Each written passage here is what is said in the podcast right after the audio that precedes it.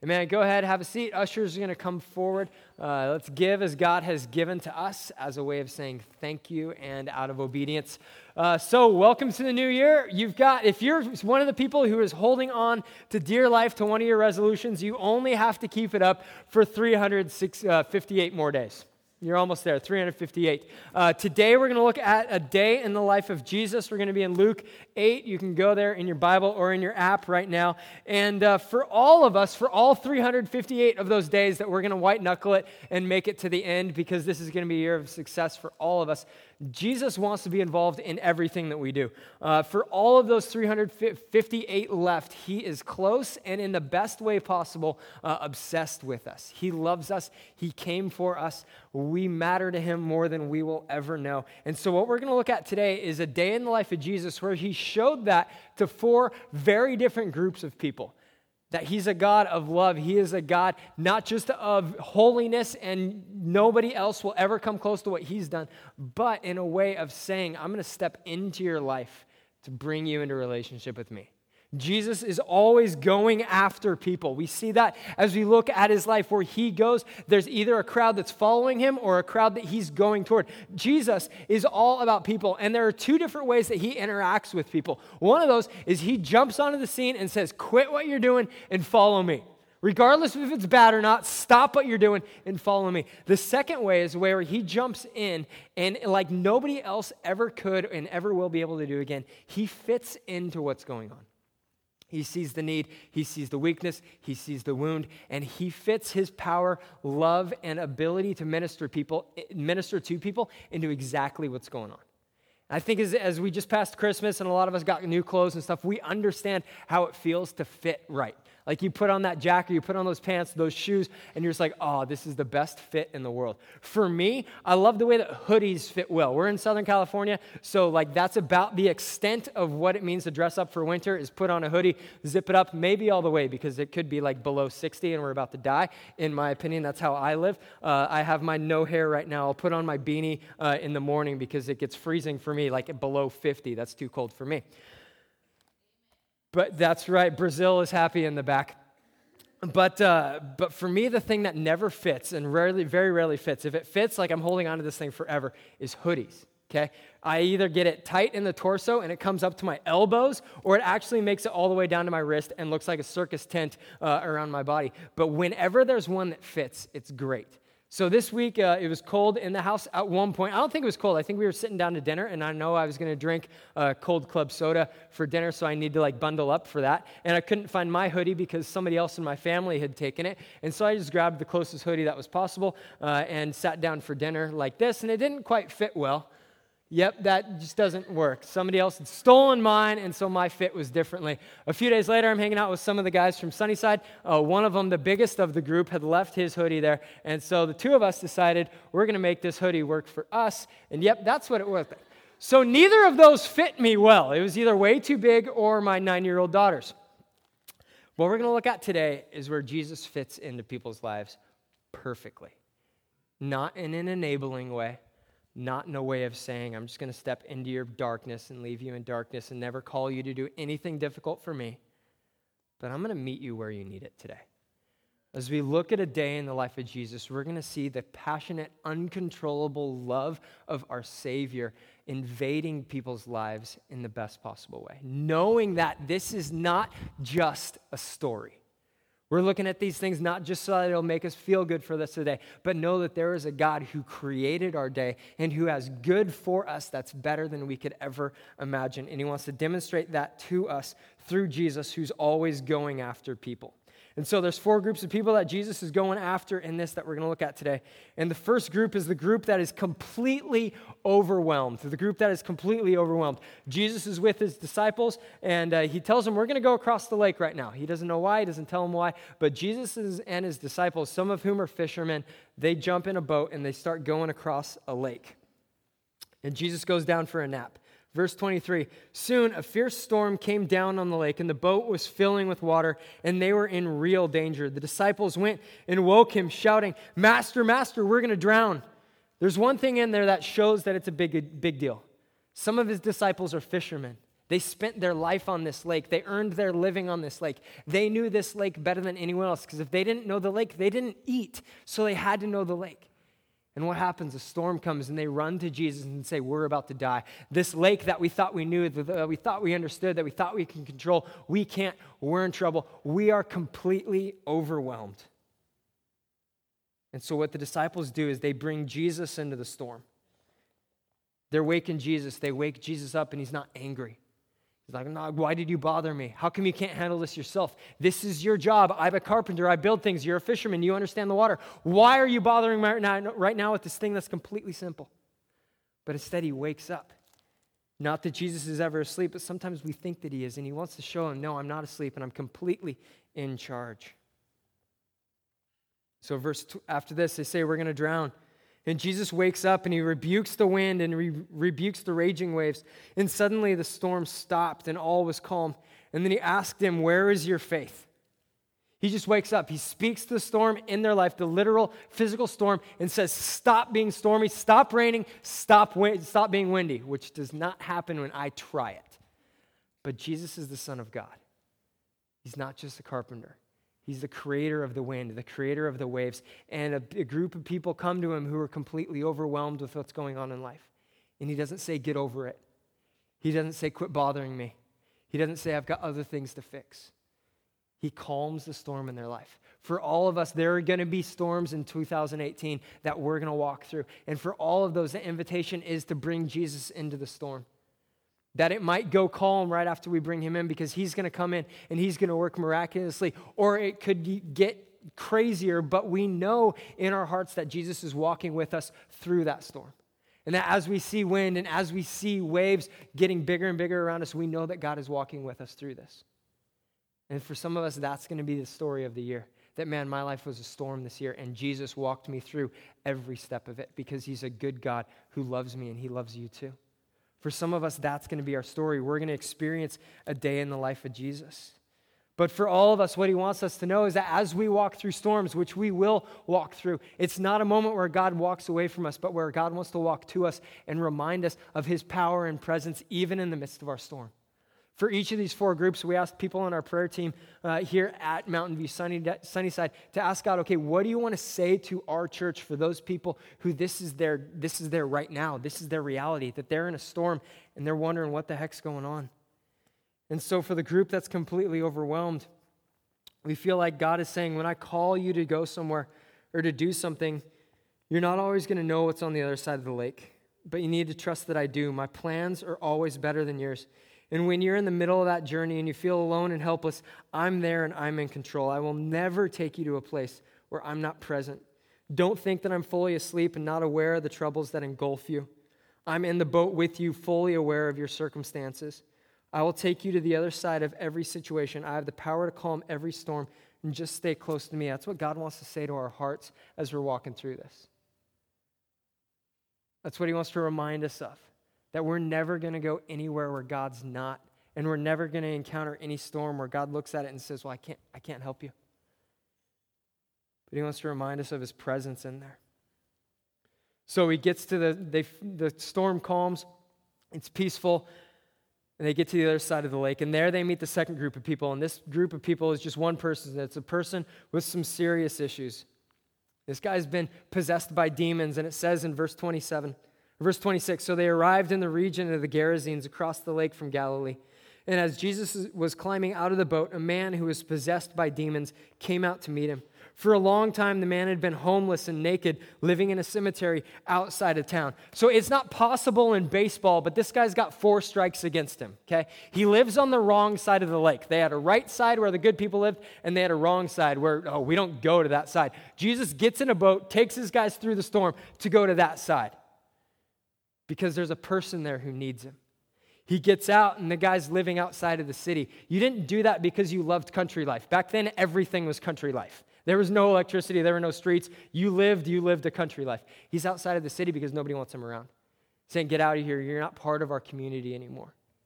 So, strike one, wrong side of the lake. Strike two, he's living out, in the, out by himself.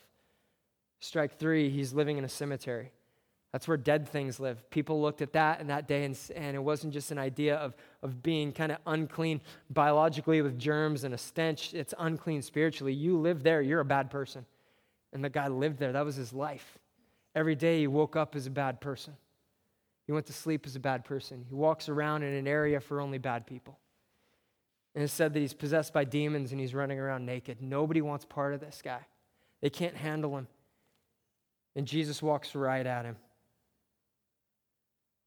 And this is the reason they were going across the lake. They didn't have to travel, but Jesus looked at it and said, We're going there because there's a person there who needs freedom. I think, in a human perspective, we look at this the resources spent, the time spent, the danger that they stepped into to cross this lake, that the, that the people who knew the lake were pretty sure they were going to die. And we say, This is a horrible waste of time, waste of resources, and danger. And Jesus says, That's my son there. That's my daughter. I'm going to heal him. I'm going to do what can't be done by other people. I'm going to go put their life back together. This, this guy's identity got Jesus across the lake, and then Jesus' power did the rest. Verse 28 As soon as the, he saw Jesus, he shrieked and fell down in front of him, and then he screamed, Why are you interfering with me, Jesus, Son of the Most High God? Please, I beg you, don't torture me, for Jesus had already commanded the evil spirit to come out of him. And the Spirit had often taken control of the man, and even when he was placed under guard and put in chains and shackles, he simply broke them and rushed out to the wilderness completely under the demon's power. And so Jesus commanded, What's your name? Legion, he replied, for, they, for he was filled with many demons. And then the demons kept begging Jesus not to send them into the bottomless pit or hell, same place, two names. And there happened to be a large herd of pigs feeding on the hillside nearby. And the demons begged him to let them enter into the pigs. So Jesus gave them permission. When the demons came out of the man and entered the pigs, the entire herd plunged down the steep hillside into the lake and drowned. When the herdsmen saw it, they fled to the nearby town and, sur- and the surrounding countryside, spreading the news as they ran. People rushed out to see what had happened, and a crowd soon gathered around Jesus, and they saw the man who had been healed from his demons and he was sitting at Jesus' feet, fully clothed and perfectly sane, and they were all afraid. Then those who had seen what had happened told the others how the demon possessed man had been healed. And all the people in the region of the Gerasenes begged Jesus to go away and to leave them alone, for a great wave of fear had, slept, had swept over them. So Jesus returned to the boat and left, crossing back to the other side of the lake. Man, that's amazing. This guy goes from four strikes out to completely healed and freed in front of everyone so everyone sees it happening and, and knows that that person that used to be untouchable four different ways is healed. He's one of us again. Man, imagine being that guy. Imagine that. You're cut off from everything because everyone thinks you're unacceptable. You're unclean. You're not like us. There's something wrong with you. And one day, this person you've never met before comes and, and crosses a lake to get to you and puts everything back together in an instant. Because his love for you was bigger than everyone else's fear for you. Everyone else's get out of here was Jesus' come to me. Everyone else, the distance that they put between you and them was exactly what Jesus walked toward for you and for me. And for us as Christians, that's the message of the cross. That every area where we tell God, get out of here, I'm doing this my way, is the area where Jesus says, I'm going to step over that and bring you to myself because I came to die not for good people, not for people who are clean, not for people who are good enough, but to die for sinners, which is me, which is us. And as a church, that's our identity, is we're men and women who used to be far from God, that God has brought near to us by the Son of God, who took on the wrath of God to make us the people of God. That Jesus stepped into every strike that we had against us and didn't pretend that it's not there. He didn't like walk up and say, Oh my gosh, you're naked. I didn't know that. Jesus says, I know everything about you. There's four strikes, and I'm taking them all away. Because Jesus goes at the man with serious issues. For us as a church, that, that's our identity. Is that we are people who have been moved from sinners to saints or who are moving from sinners to saints. And just like Jesus came for us and we celebrate it daily, we hang crosses everywhere as a reminder of the fact that Jesus came for us. That's our identity. And for us to, to look at our lives with fear and shame about what's going on, man, that doesn't work with Jesus. The church is a place of confession. It's a place of laying down the things that we've messed up on in the areas where we've brought serious issues into our lives and letting the God who loves us bring healing to us. Because there's nothing that's too serious, there's no issue that's too big for Jesus. I asked the prayer team, man, what, what, do you, what do you hear Jesus saying on this? And Jesus says, I'm not here to torture you, but to bring you freedom. I have all the power. The demons are afraid of me. Satan is afraid of me. And Satan lies to you, telling you that your specific sin is too big and that Jesus can't forgive that sin. But those are all lies. There's no sin that can ever keep my forgiveness from you.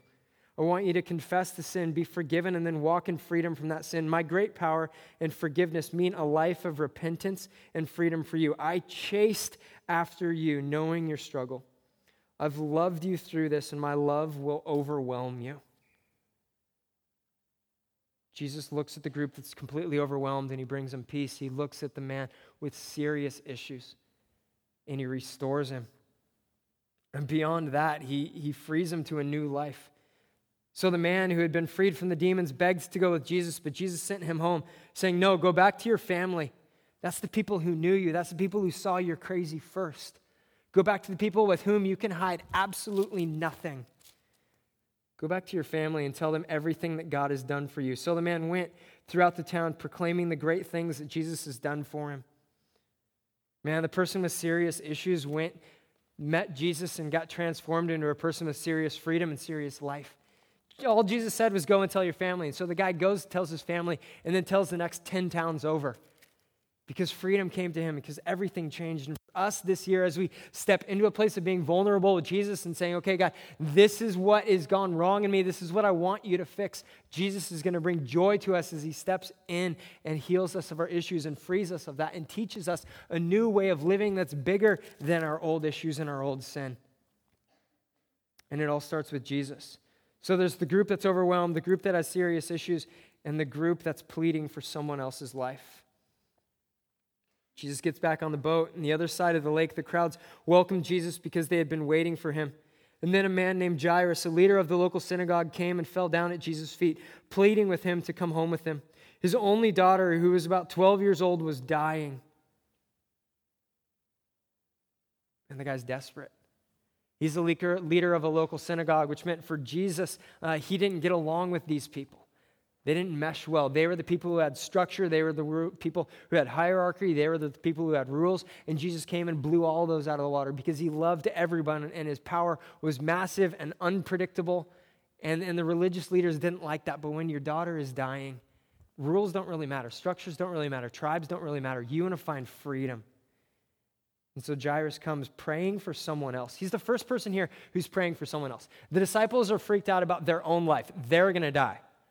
The, demon, the demonized man, Jesus was there for him. He had his issues, which Jesus helped, healed. This guy came because there was somebody else that mattered to him. And for us as Christians, the role of other people mattering more in our lives than we ourselves matter, that's our DNA. That is root to who we are and how God wired us. We become Christians for ourselves. We say yes to Jesus for ourselves. We find forgiveness of sin for ourselves. And then Jesus turns us around in a 180 and says, Now, for the rest of your life, you're going to lay down everything for the sake of people who don't yet know me. You're going to lay down, parents, you're going to lay down your life for your kids. Husbands, you're going to lay down your life for your wife. Wives, you're going to lay down your life for your husbands. Individuals, you're going to lay down your life for your community, for your church. For all of us, this is what we do. We lay everything down. For us as a church, we want to remove any possible barrier that, that stands in the way of people between Tulare and Jensen and Temperance and Chestnut from coming to know Jesus. That's our Jerusalem. That's where we're the most excited about what God is doing. And so we want to see this happen. For us this year as a church, it's going to be a year of us stepping into what God wants to do, stepping into God's ability, where God wants to work, and saying, God, how do you want to bless our community through us this year? You've got that serve card in your bulletin right now. And, the reason behind that is because as a church, we want to take a step forward in being able to reach the area around us. And this year, we want to start doing it in Spanish because there are tons of people who know, who live here, who know where Sunnyside High School is, but don't yet know who Jesus is and aren't going to understand it in English. So, as a church, we want to take a step into that to bring the good news of who Jesus is in a new language so that more people can get to know Jesus. That's one of the things that's on there. It's, it's 10 different options of where we can serve, where we can use ways that God has already blessed us and already built us up and already given us a desire to serve to reach the community around us. Because as Christians, we're all about what's outside. And that's us as a church. And for us individually, it's the same thing. Jairus comes to Jesus and he says, My daughter's hurting. My daughter's dying. I need you here. He's absolutely desperate. And so he's breaking down the rules. And when you're desperate, you're going to do anything to get it to work. When there's somebody in your life that needs help, you're going to do anything that's necessary. Uh, one, of my, one of my favorite things, and also the most taxing thing in doing student ministries, was this weekend at Pismo that we would do uh, every year in the fall. When school would get back, we'd take uh, kids and go camping at Pismo. And you're thinking, what's so taxing about camping in Pismo? Right, by yourself, it's nice. With 75 of your closest friends, ages 14 to 17, it can get difficult. So, one year, the year after Eden was born, when on average, right after your baby's born, you lose 700 hours of sleep the first year. That's average. So if you think I'm going to be average, that's two hours a night, just gone. So I came home from that just stinking exhausted because I went into it exhausted. Uh, and it's Sunday night in the fall. What happens on Sunday night in the fall?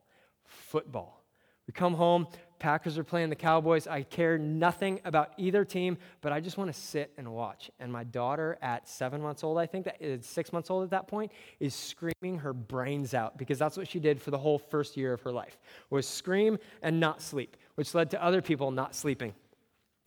And uh, and there's this thing about her when she was little. She wasn't very indoorsy at all. She wanted to be outside all the time. So if you're inside, she's going to scream. But if you're outside, she was very peaceful. We did not have a TV outside. So I did what every other uh, God loving dad would do at that point. You open the front door and you put a chair right outside and you sit there and you hold your baby and you watch football. That's right. And if you disagree with me, there are plenty of dads who will tell you that you're wrong. She was quiet. It was amazing. I don't care about the game. I probably fell asleep. But it worked, and I was desperate, and it worked. For this situation, Jairus is saying, I'm going to break any rule possible to get this to work because I'm desperate. And for us this year, there are people in our lives that we want to see meet Jesus. We want to see the destructive things that are going on in their lives changed. We want to see the things that are, that are going on that are causing them pain to stop and to get out. We want to see the influences in their life that are telling them bad things silenced and muted and destroyed. And for us to have a burden for other people is part of God's work in us. He looks at it and says, Yeah, that's my son, that's my daughter. How can you tell? It's, oh, it's because the way they look. It's their heart for other people and not just themselves. I think you live in life for any amount of time, and, and especially as you grow up, you start to hurt for other people. And in this room, there are probably thousands and thousands and thousands of prayers that have been said for other people. And what God wants us to know today is that regardless of how long we've carried that prayer for somebody else, whether it's a spouse, whether it's a child, whether it's a sibling, whether it's someone you grew up with or someone you work with or, or someone that you live next door to, whatever, at the years of praying for God to intervene in that person's life, that they are not wasted. That God sees them, that God knows the pain that's caused, that Jesus conquered it on the cross and that He's ready to act again. And for those of us who have spent years asking for the same exact thing for somebody else, God's reminding us that there's no lost cause for me. He says it doesn't matter who the person is that you're praying for or what they believe. I want you to pray in faith and I will move. Never give up praying, even when you think it's over and there's no hope. Even when you think it's over and there's no hope. It's for Jairus, man. His, his daughter was dying, and he says, I'm going to do anything I can to get God's attention for this, to see this changed. So there's the group that's completely overwhelmed, the person with serious issues, the person pleading for someone else's life. And the last thing is the person that's desperate for healing. So Jairus says, I want you to come into my house. Jesus leaves and follows him. And as Jesus went with him, he was surrounded by the crowds. And a woman in the crowd who had suffered for 12 years with constant, there's a woman in the crowd who had suffered for 12 years with constant bleeding, and she could find no cure. Coming up behind Jesus, she touched the fringe of his robe, It's like, this is my moment. There's a crowd here. It's not right for me to be around a crowd because I'm unclean. I'm, I'm just like the demoniac guy uh, a couple verses before. He's, she's kicked out of society because of what's assumed about her. And she sees Jesus walking by, and that's her moment. That's her opportunity. This is, you can look at this with cold eyes and a hard heart and saying, man, that's absolute selfishness because she's unclean, which means that every other person that she touches is unclean. But we look at it the way that Jesus would look at it and say, man, that's absolute faith. She says, this punishment is not worse than reality. So I'm going to do everything I can to get to Jesus and see what happens, expectant that God is going to move, that God is going to heal. And so she touches Jesus' robe. And it says, immediately the bleeding stopped. And Jesus asked her, Who touched me? And everyone denied it, and Peter is still seasick and moody. And so he says, Master, this whole crowd is pressing up against you. Get over it. But Jesus said, Someone deliberately touched me, for I felt healing power go out from me. And when the woman realized that she could not stay hidden, she began to tremble and fell to her knees in front of him. The whole crowd heard her explain why she had touched him and that she had been immediately healed. And Jesus flips the whole situation because she's like a lot of us. We've got something that's gone on in our bodies. God created our bodies perfect, and then when we came out of the womb, when sin entered the world, our bodies became broken as a part of that. There are things in all of us that we want God to change, that we want God to fix. And what God does is He looks at that as our Creator, as our Heavenly Father, as our God who loves us better than we could ever explain or conjure up on our own or create. He loves us, and part of His way of showing that is to bring physical healing. Throughout the Gospels, Jesus would go around and he would heal people's bodies as a way of saying, This is what you can expect from me. And so throughout history, that's been what Jesus has continued to do through the work of the Holy Spirit, is that God is still a healing God. And so this woman here, she touches Jesus, and instantly she feels, she knows that her pain has been stopped that her condition has been taken away, that her unclean, uncleanliness, her impurity has been washed over by Jesus' purity on the cross, but also in her body physically. And Jesus responds with three words that change everything for her. First, he says, Daughter. Verse 48 says, Daughter, welcome back. You used to be outcast. You used to have to walk around your town saying unclean because if people got too close to you, they were unclean also. You reached out in faith. You saw something, you saw an advantage. You took it. You stepped out expectant that something is going to happen. Daughter. Wonder how long it had been since she had heard that. He calls her daughter, welcome back into the family. And he says, Your faith has made you well. Well. It means that Jesus realizes that healing has happened. Jesus realizes that he still wants to see healing happen in his church. That just as we're a place of spiritual healing where we're sinners brought to being saints because of Jesus' ability to heal our lives spiritually, he's also a healer who has the power to heal our lives physically. That there's not a brokenness, there's not a thing that we can bring to God and say, God, heal, and he, he's not going to say, I can do that. He's going to say that he can heal says, Daughter, your faith has made you well. Go in peace. He says, You're going to find your peace in me.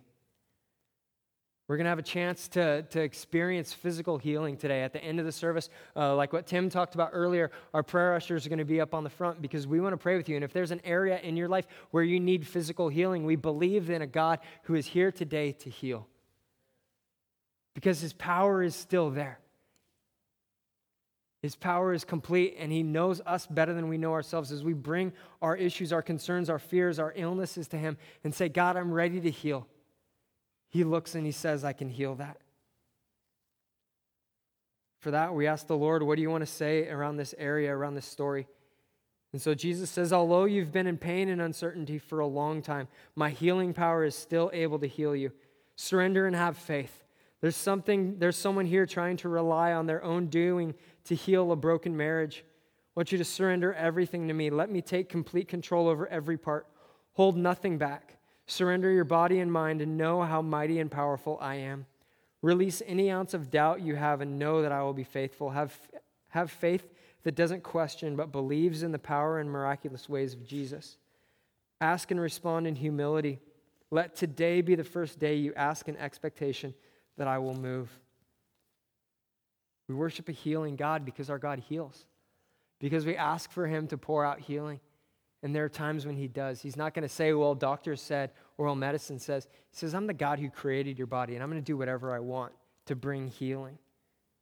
And for all of this, whether it's the person desperate for healing, the person pleading for someone else's life, the person with serious issues, or the person that's just flat out overwhelmed, however this fits with us today, we all have needs that Jesus can meet this year. And as we ask, He does more than we could ever imagine.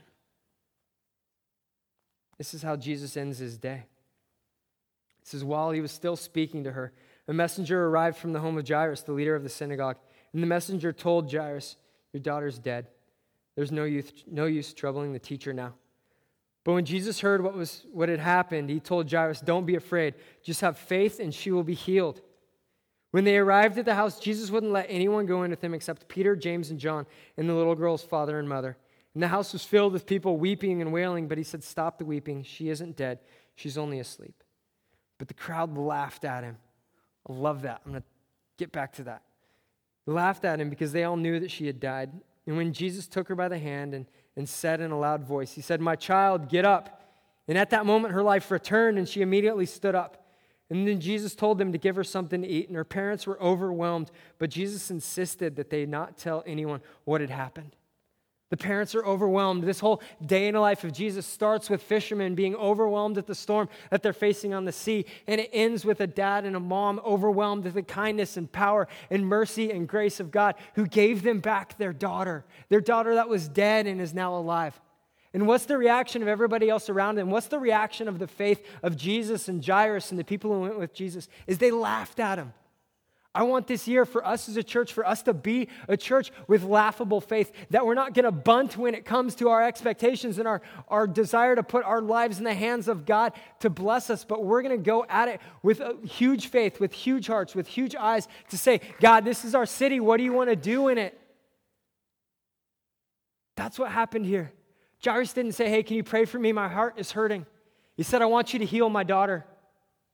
The woman just didn't say, Can you help me out? I'm feeling lonely. Her expectation was that she was going to be healed. And everybody else laughs at that. But for the people who asked, the people received. And they received a touch from a God who is powerful, a God who loves them, and a God who is still here today. So, wherever our fit is, whatever this year looks like and is going to look like and has looked like up to this point, we worship a God who goes after us. We worship Jesus who is always after people, us included. We put crosses places as a symbol of the fact that Jesus came to lay down his life for ours, came to bring us into relationship with him. And we live out every day knowing that we worship a God that is loving and powerful and merciful and able to do more than we could ever imagine as we ask him. So we're going to do that. Let's stand and pray. Jesus, I thank you that you're here. I thank you that you are a healer that as we bring you physical things that are going on in our lives, Lord, that you are powerful to heal.